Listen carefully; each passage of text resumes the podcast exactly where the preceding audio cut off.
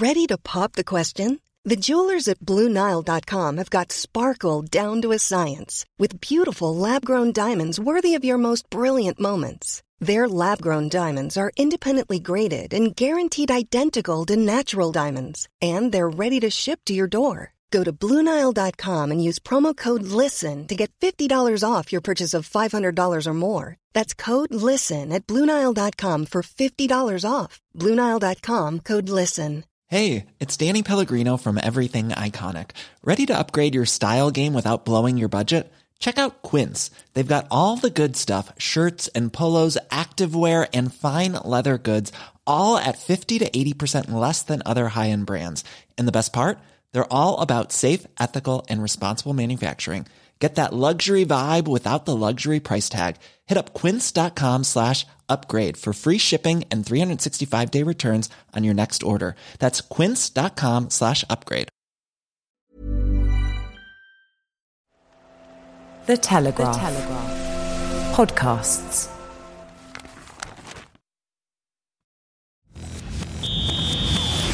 The Telegraph Total Football Podcast, in association with Line Trust, specialist fund managers.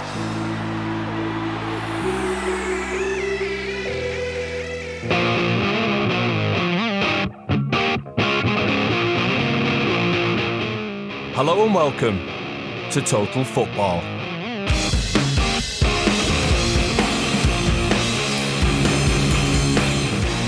I'm Ian Irving off the bench once again, whilst Thom Gibbs is away to look over the weekend's action and look ahead to another big week for English clubs in Europe.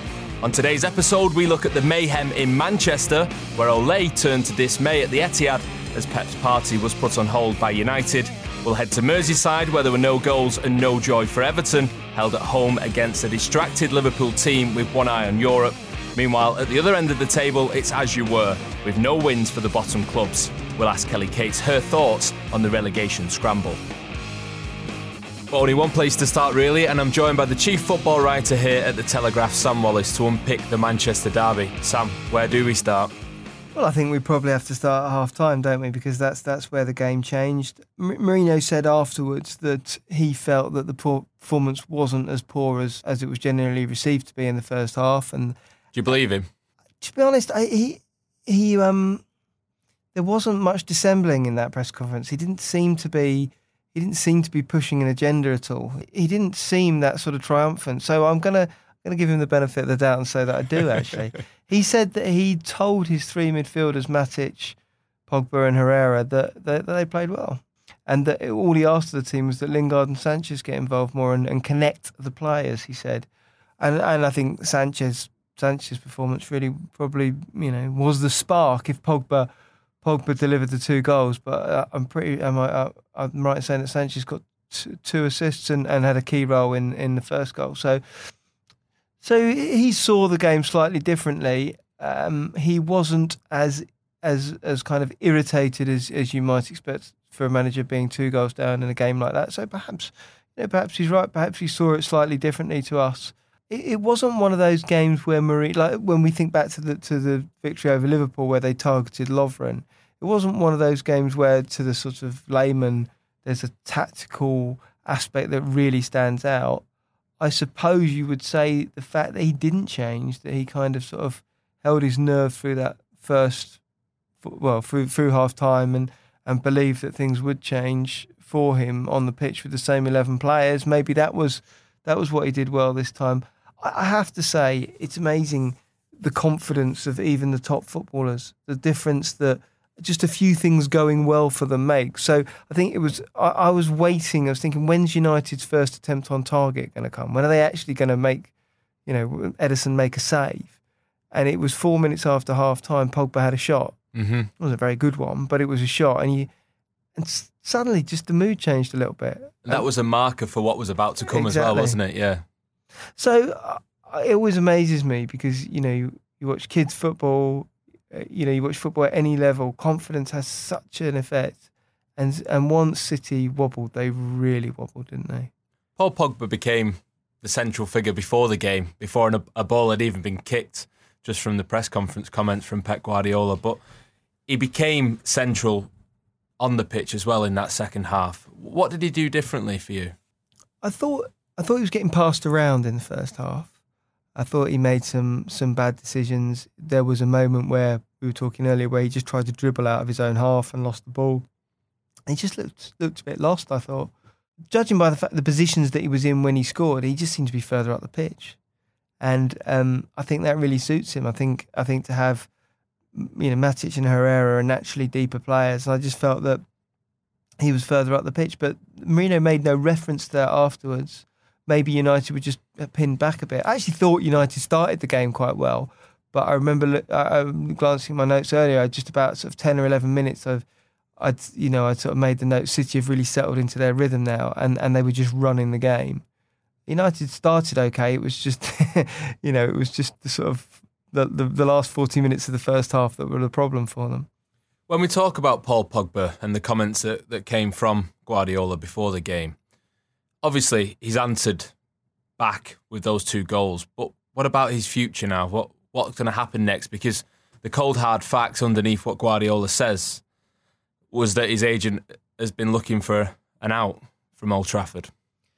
Yeah, I, I, there's there's no doubt that there's a difficult relationship between um, Mourinho and Mino Raiola, and uh, yeah, Raiola is a salesman. He's, he's like he's like anyone else who you know who sells advertising space or cars or whatever. He you know, he he deals in trades, so he's always looking to create a market.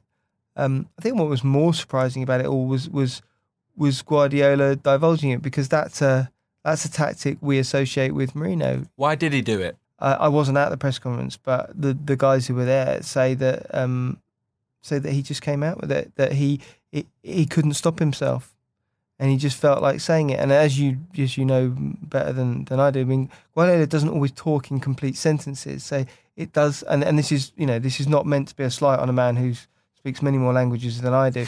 He does talk in a stream of consciousness, doesn't he? Yeah. And one idea overlaps another, overlaps another, overlaps another, and and I just think it just spilled out, as it often does with Mourinho. Mourinho often says things that I think, in reflection, he'd wished he hadn't. He didn't say anything in reference to this, though, did he? He didn't seem to make any sort of comment or any sort of Jose snipe didn't. back. Yeah, Jose didn't. Yeah, yeah. Just, that yeah. seems strange. That's that's like Jose light almost, yes, isn't it? Yes, yes. Because if Wenger had said it, I think he would have devoured him. I mean, some of his his retaliations to to, to stuff Wenger has said has been totally disproportionate, um, including the sort of specialist in failure uh, remark, which was which really, you know, the, the, the the remark from Wenger that preceded it really didn't merit that kind of response. So I was surprised at that. I think he's probably put that one in his pocket, and and and we'll come back to that at a later date. In terms of the result, James Ducker writing in the Sunday Telegraph was sort of alluding to this idea of it being a marker for next season, and that Manchester United have to make it more than just winning the three points and and, and delaying City's title party. Do you buy into that?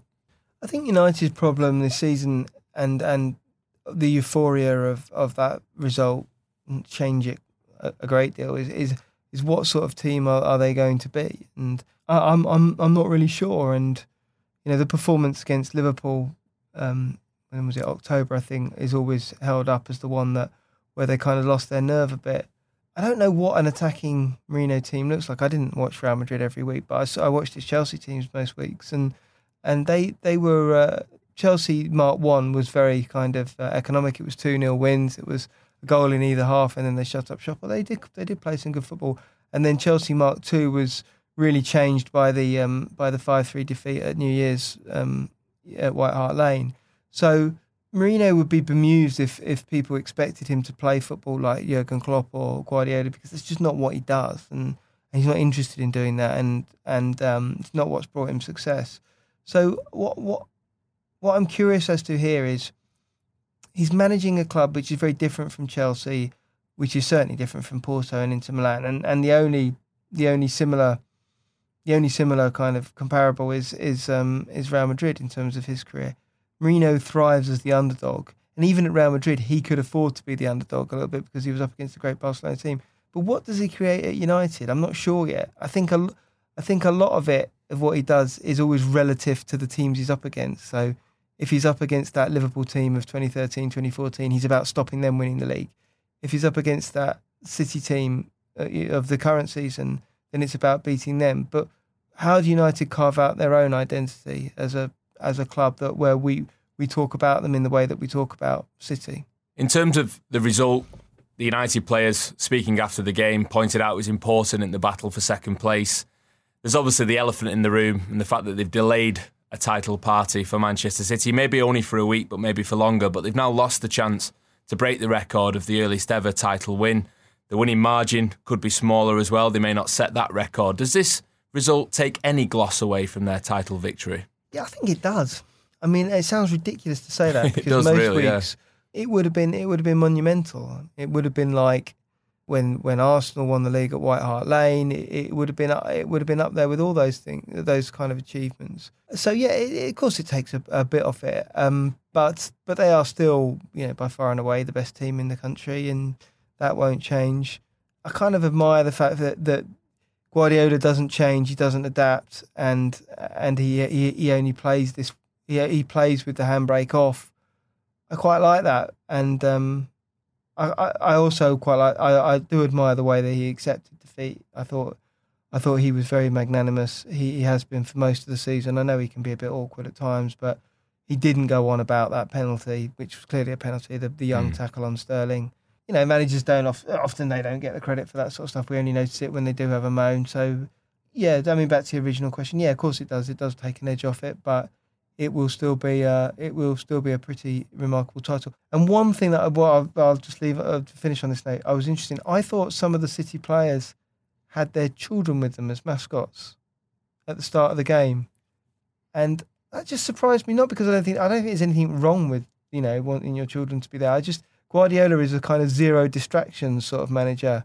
Just surprised he allowed it. But there you go. It's a, a curiosity. Not all of them. I mean, the child that was at the front, who was brought out in a wheelchair by uh, Vincent Kompany, um, you know, that was obviously something different. But uh, it just it just seemed to me that there was a lot going on on the pitch before. There was a lot of who should I hand my toddler over to, and from a couple of the players, and Guardiola being so much about details and about not tolerating a single error or you know or a digression from procedure.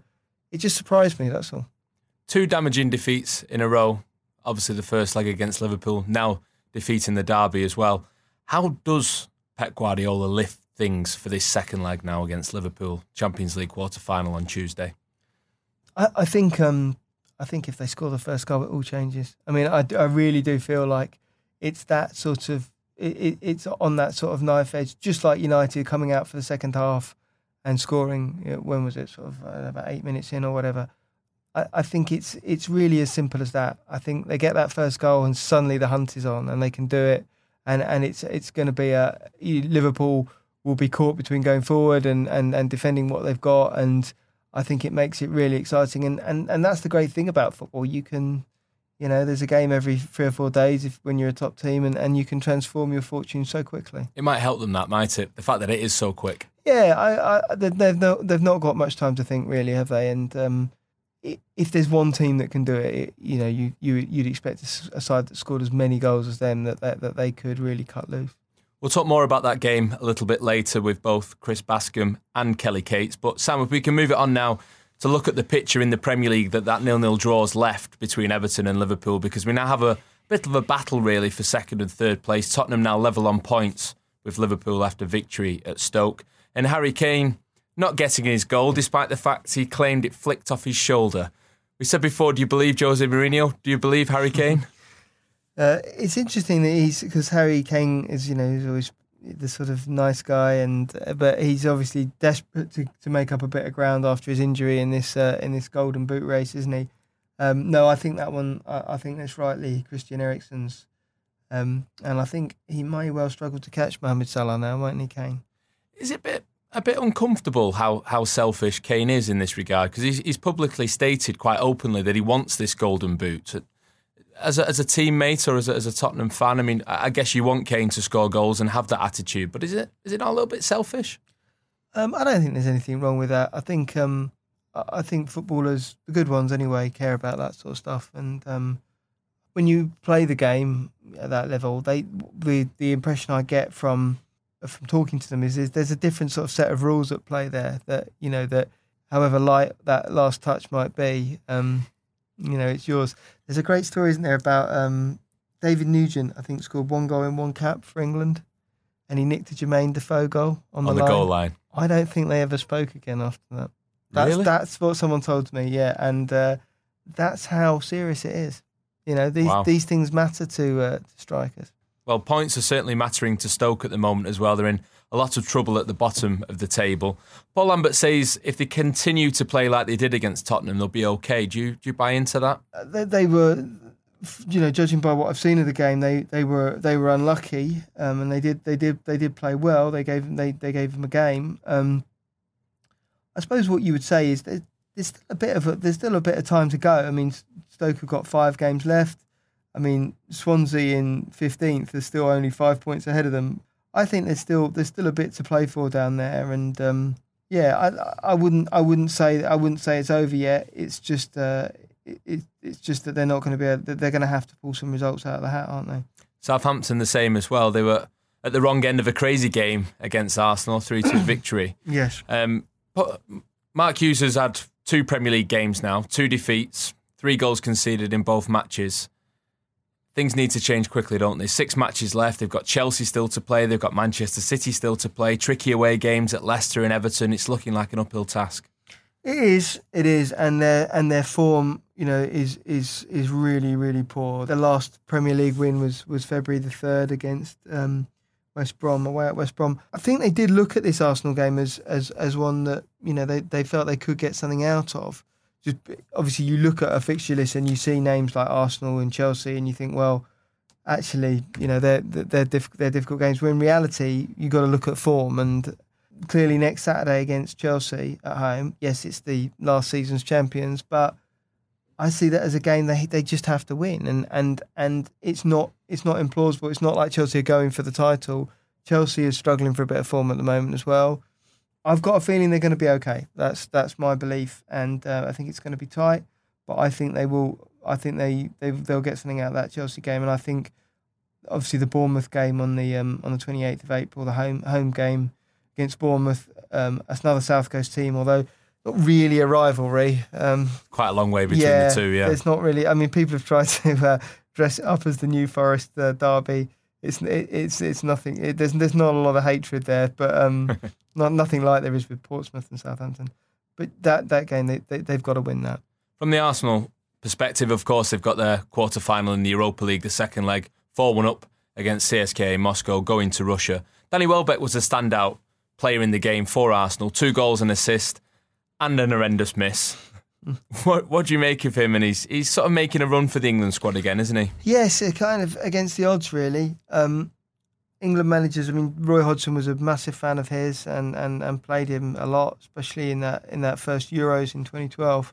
The problem is obviously the finishing. I mean, that's always been held against him. He's never been a he's never been viewed as a as a clinical striker, but he tends to he tends to be played out wide most of the time anyway, doesn't he? And he, he follows instructions, and managers really like that. I mean, Arsenal are on actually. I mean, for all their sort of problems there, I'm just looking at their form, and that's that was a six straight win, wasn't it? Mm. So they're on they're on a bit of a run at the moment. I mean, the season's sort of turned on its head, really. I mean, he I, I was there uh, at the start for that Europa League campaign, and um, Wenger was was you know got to say he was pretty dismissive about the notion of. Of, of of playing in that competition, and there was that bit of a shambles really with the with the first home game against Cologne when in the stand. It was a brilliant atmosphere, but the um, I mean, it was amazing. All those fans went all that way to watch that team, and they were really hopeless, Cologne, weren't they? Uh, but um, they, uh, They stunk, didn't they? yeah, they, very good. Thank um, They need to win it now, really. You know, that's their their only chance. And I, I'm thinking, I'm right in thinking that Atletico Madrid are probably the other big fish, really big fish left in it. But it'd be a good way for him to go out, and I think he, you know, I think the chances are he will leave this this summer. Um, and what a way to go, winning a European trophy, which he's not yet. He's obviously that's the one thing that he's not done at Arsenal. Just going back to the picture at the bottom, no team now in the bottom half won this weekend. Three draws, th- three quite crucial draws. West Brom 1, Swansea 1, Brighton 1, Huddersfield 1, Bournemouth 2, Crystal Palace 2. Ian Winrow, writing in the paper, says two teams trading mistakes and unable to conjure the decisive moment. That was Brighton and Huddersfield. It's not a game that's going to live long in the memory, is it? No, um, I think probably Huddersfield, without wishing to be unfair on them, are one of the least prepared teams for the Premier League. They obviously they came up through the playoffs. So that's always that's always going to give you you know a, a, a couple of weeks less than every the, the two promoted teams, um, and and they've kind of they've bought players in a very different market to most clubs in that part of the division.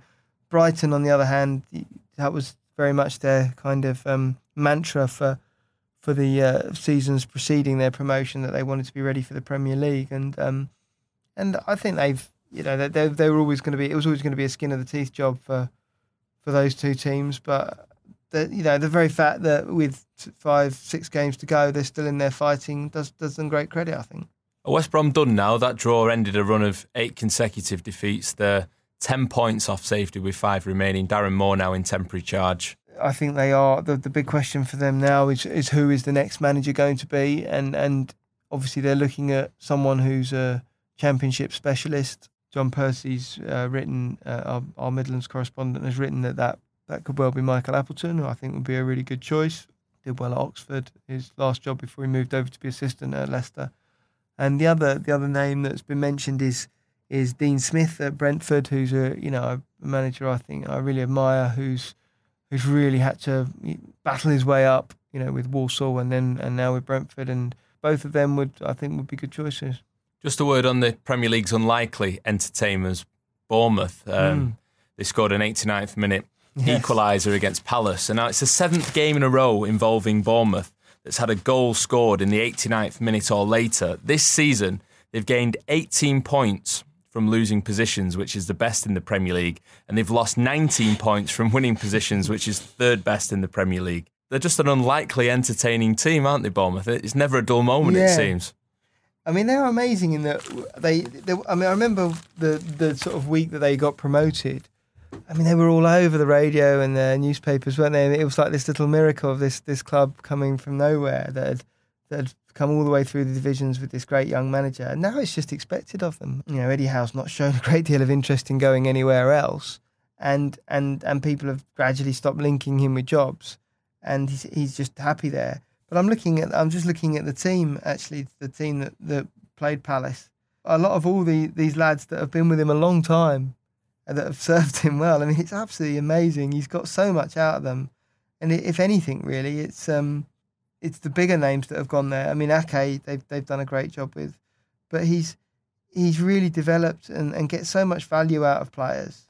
It, it's amazing when you think that Southampton have to beat them really to stay in the to stay in the division, and um, and Southampton for long for a long time was seen as the job that Howe should aspire to in order that he could. I mean, I probably wrote this myself, but um, when you say probably, yes, yeah, I'm sure I did. Uh, you know that he could aspire to in order to get the Arsenal job or the Chelsea job or one of those jobs that English managers never ever seem to get, and yet he's kind of proved us all wrong, really, and and and held Bournemouth, you know, in mid-table you know, but the, just like Southampton, it, it, only takes a few mistakes. It only takes some miscalculations in the transfer market, and and and things can be more difficult. But the one thing that Bournemouth have done, which Southampton haven't done, is they've they've kept the same manager, and it's worked. Newcastle winning at Leicester and Burnley winning at Watford has put Burnley in a pretty strong position to finish in seventh place, which looks likely to give them a European spot for next year. Mm. Burnley on a European tour, as their fans have been singing. That would be an interesting prospect, wouldn't it? It would be great. And and the one thing I hope they would do because it would be really difficult for them. Just it would really stretch their resources, wouldn't it? And uh, I mean, I don't know how many flights there are out of Burnley International Airport, or indeed if, if, if such a place exists. But they're going to have to totally rethink the way they approach the season. And and there have been clubs along the way, unlikely contenders in none as small as Burnley, but you think back to Stoke or Bolton Wanderers just hope they give it a go because it would be it would be absolutely brilliant. I think it would be a challenge for them, but hopefully one they would embrace.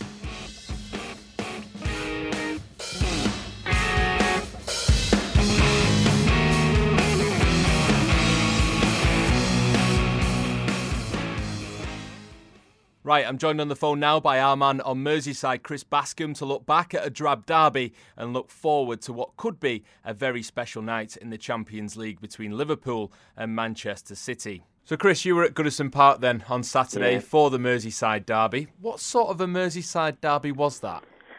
Well, the Arrows, occasions, aren't there, where there's so much happens in a game, you just don't know how to cram it into your match report, and it's definitely fair to say this was not one of them. so, the exact opposite, yeah. yeah. Yeah, you know, Wayne Rooney had a bit of a mutter under his breath.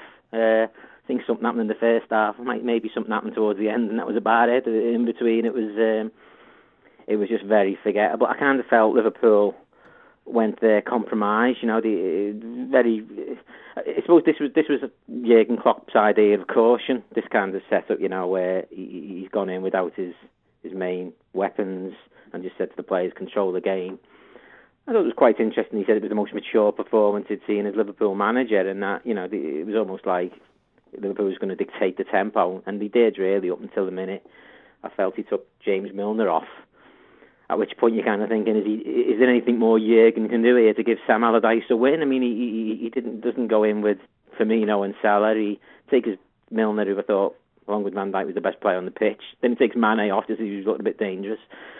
Um, and Everton nearly did take advantage, but I kind of thought Everton were very, very poor, and Liverpool just did what Klopp ultimately was happy with, which is get at least a point. And in light of Chelsea's result today, it's a, it's a very, very good point for Liverpool.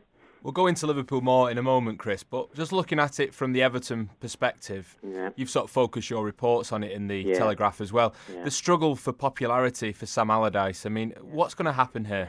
Well, it's a massive problem for Allardyce is, if I was to come on here and say, look, I think he's been a bit unlucky here because, you know, he's he's done the job that he was expected to do and He's not. He's inherited somebody else's team. He's not had a chance to build. I would get absolutely annihilated.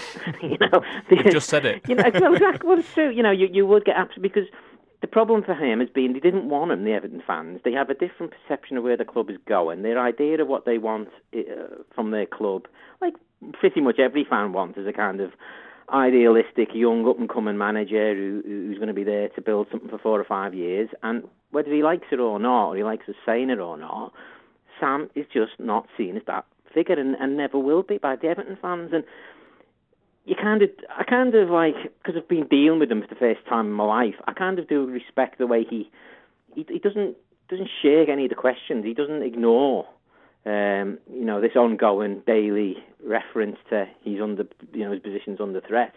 He, he sort of doesn't necessarily believe it. I don't think, or he, he doesn't suggest he does, but there's been absolutely nothing at all from the top of the club to suggest they're not looking elsewhere and, and keeping their options open. And so this kind of vacuum exists at the moment, which is going to be filled by ongoing. I wouldn't. I wouldn't call it speculation. It's well. It's well sourced. You know, sense that something is going to be happening in the summer, which which ultimately the Evertonians hope is going to be a change of manager. We're already seeing new directors of football. They're going to have like we've had joint managers on Merseyside once upon a time. They're going to have joint directors of football as well. I mean, they really need to decide what they're going to do.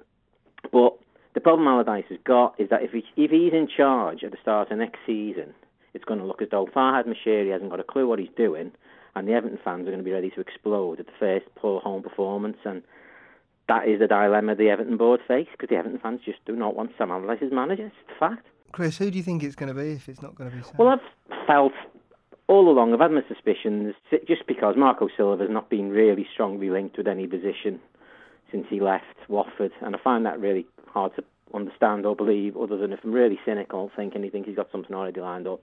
If he wanted them in, when was it, December, November time, I don't really see why on the back of five poor games for Watford in the meantime, or whatever it was, they're not going to still want him.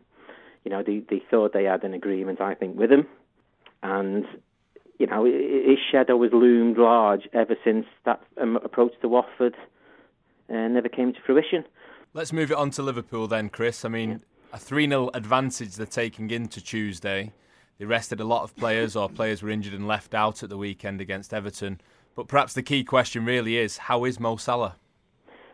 Well, everything we're hearing is positive.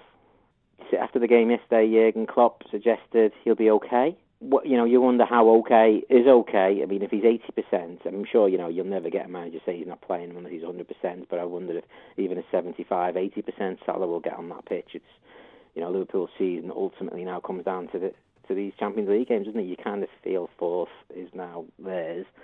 So you know, if there's, if there's one game, you know, there, there are certain games that come along where you you will take the risk. With Klopp saying that the Everton performance was perhaps the most mature since he came in, and also the improvement in defence that Liverpool have made, 8 mm-hmm. clean sheets in the last 12 matches. Yeah, yeah. How capable are they of going to City and seeing this job through?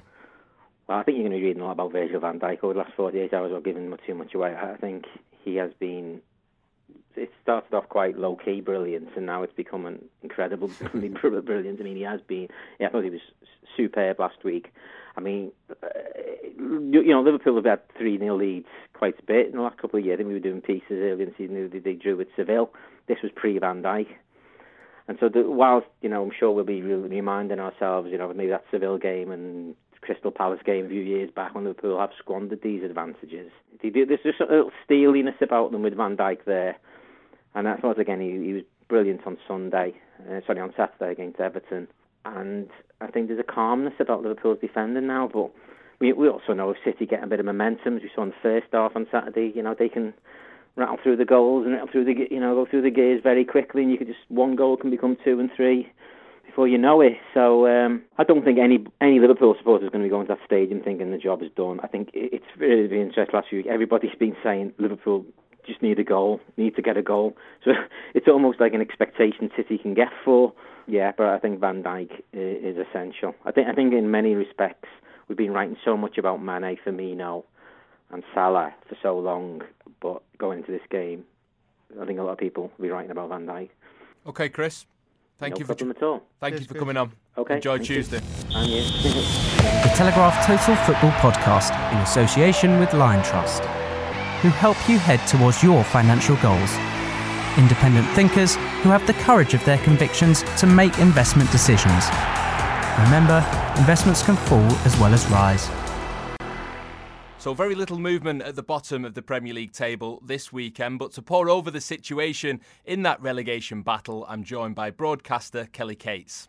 So, Kelly, it's crowded still at the bottom. Not many wins this weekend. Have we learned anything more over this weekend? I don't think I don't think we've learned anything that we didn't already know. I mean, I think you know, uh, just sort of working your way up the table. We know that it, it's pretty much gone for West Brom. We know that Stoke have, have really improved under Paul Lambert, but they still can't seem to find a way to win. Although their fixtures kind of improve a bit between now and the end of the season, we know that that Southampton can can have a, a wobble in them. That you know that, that, that you, I, I just think that there's enough fight. There's plenty of fight in those teams down at the bottom. I don't think, other than maybe West Brom, there are teams down there going with a whimper. But it just looks as though it's it's not going to be enough for so many of them. I think you know, even you look at, at Palace, it's another late goal conceded. You look at Huddersfield, it's the same problems. Even though he talked about the resolve in in their game, and then probably from the way Swansea are playing, from that run of results that, when Carvalhal first came in, they should be all right. And then I think you sort of have to have to start drawing a line now from from West Ham upwards. Five points, you know, with with six games left to play, is starting to look all right because you just think they'll they'll get enough between now and the end of the season. Although they've got Manchester City, Manchester United, and Arsenal to come between now and the end of the season. So, having said that, I've not convinced myself. How many points do you think it's going to take? Rafa Benitez still thinks it'll be the magic forty point mark. Paul Lambert's talking more like it's going to be thirty six points. What do you think? Mm. I think so, probably somewhere in the middle of that. I think high 30s. It's, it's probably going to come down to that. But then, I mean, that that suggests that Southampton can get nine points. If you, if you say 37, then that suggests that Southampton are going to get nine points from the next six games, mm-hmm. which you know is, is not is not guaranteed. So I think it's sort of I don't know mid to mid to high thirties. I think will will probably be about right. What's going to change in the next few weeks as well as the as the pressure builds? Do you think certain teams may well emerge under that pressure, and do you think certain teams may well disappear under that pressure? I think we've I think we've seen them under pressure, all these teams at, at different stages of the season, and you know, especially when they've they've made changes and we've seen how they've reacted to them. And you know, West Brom really the only team that have, have properly crumbled on, under the pressure. The rest of them seem to be really responding to it. It's just that they don't have whatever it takes to you know to get those three points, whether it's that last bit of quality, whether it, I mean they're all struggling for for goals. You know, have done all season and and and are, are struggling for goals, particularly at this stage to try and just get them over the line. And I think it's just going to be it's just going to be that. I don't I can't see anything changing massively. You know, for those teams, let's say from Stoke to Swansea, just sort of drawing an arbitrary line. Let you know, I can't see anything changing massively for either of them. I think it's just going to come down to how they perform in, in each of the fixtures, who they've got to play against, um, and it, it's just going to be as obvious as that. I don't, I can't see there being any any massive twist. Usually, you get a team that emerges, don't you, towards this sort of time? You go go on a great run at the end. I just don't see who that's going to be at the moment. But the only one, the only one I could sort of, or the, maybe two, I could, because Swansea are sort of on an improved run, aren't they? The only ones I could sort of see are Crystal Palace to sort of build on that momentum from Zaha coming back, from since he's come back, and really sort of kick on from that. Um, this weekend, it's difficult to see, you know, to, to judge on this weekend. Stoke, because of the improvement, um, I think that it might be, it might be, you know, them that manage to get the results just because their their fixtures start to even out between now and the, and the end of the season. They've got Liverpool to come, but they've got West Ham, which is going to be a massive game for them. They've got Burnley, so Burnley now starting to get to that season part, part of the season we don't really know, and they play Palace and Swansea as well, so it could be really big for for Stoke. But I just think I can make a point for them going on a good run. I can make a point for Palace going a good run.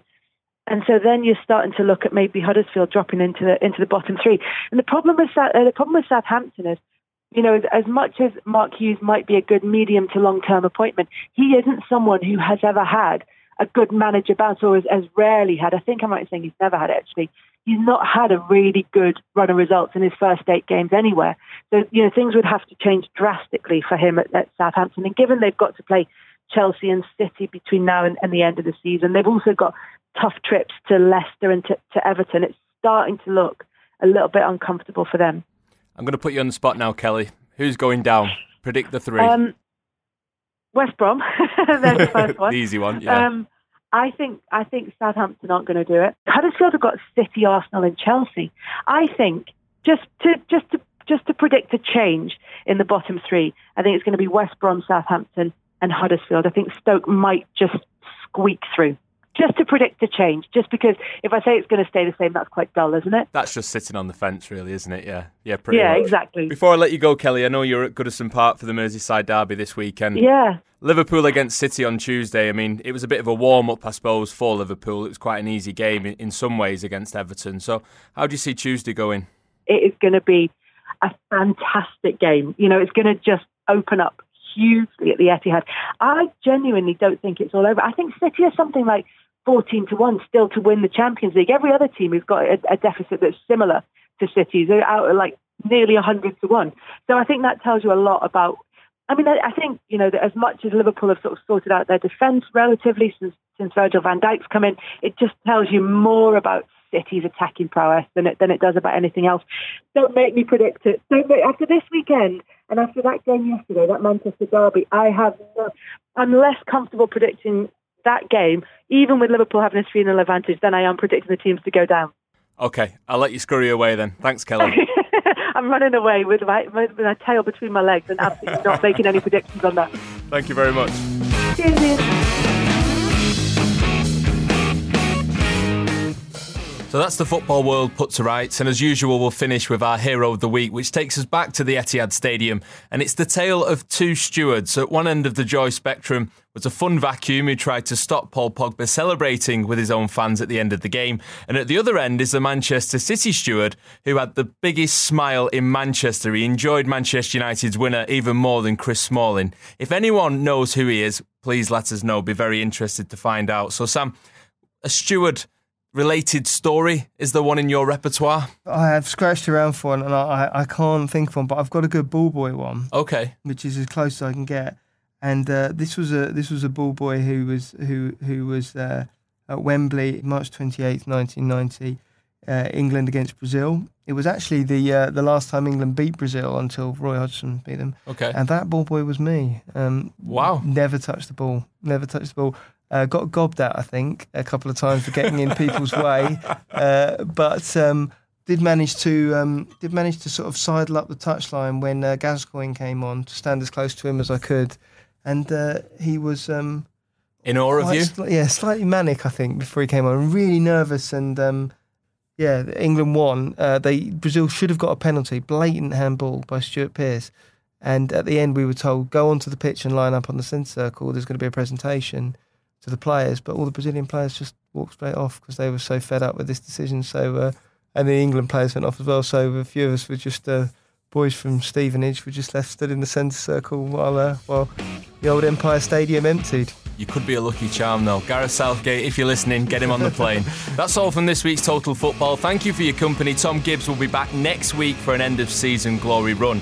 In the meantime, don't forget to subscribe to the podcast and leave us a five star review on Apple Podcasts as well. Our theme tune is by Polvo. You can find their back catalogue at mergerecords.com.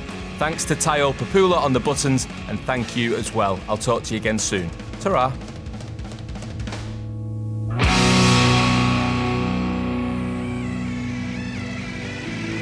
The Telegraph Total Football Podcast in association with Liontrust, specialist fund managers.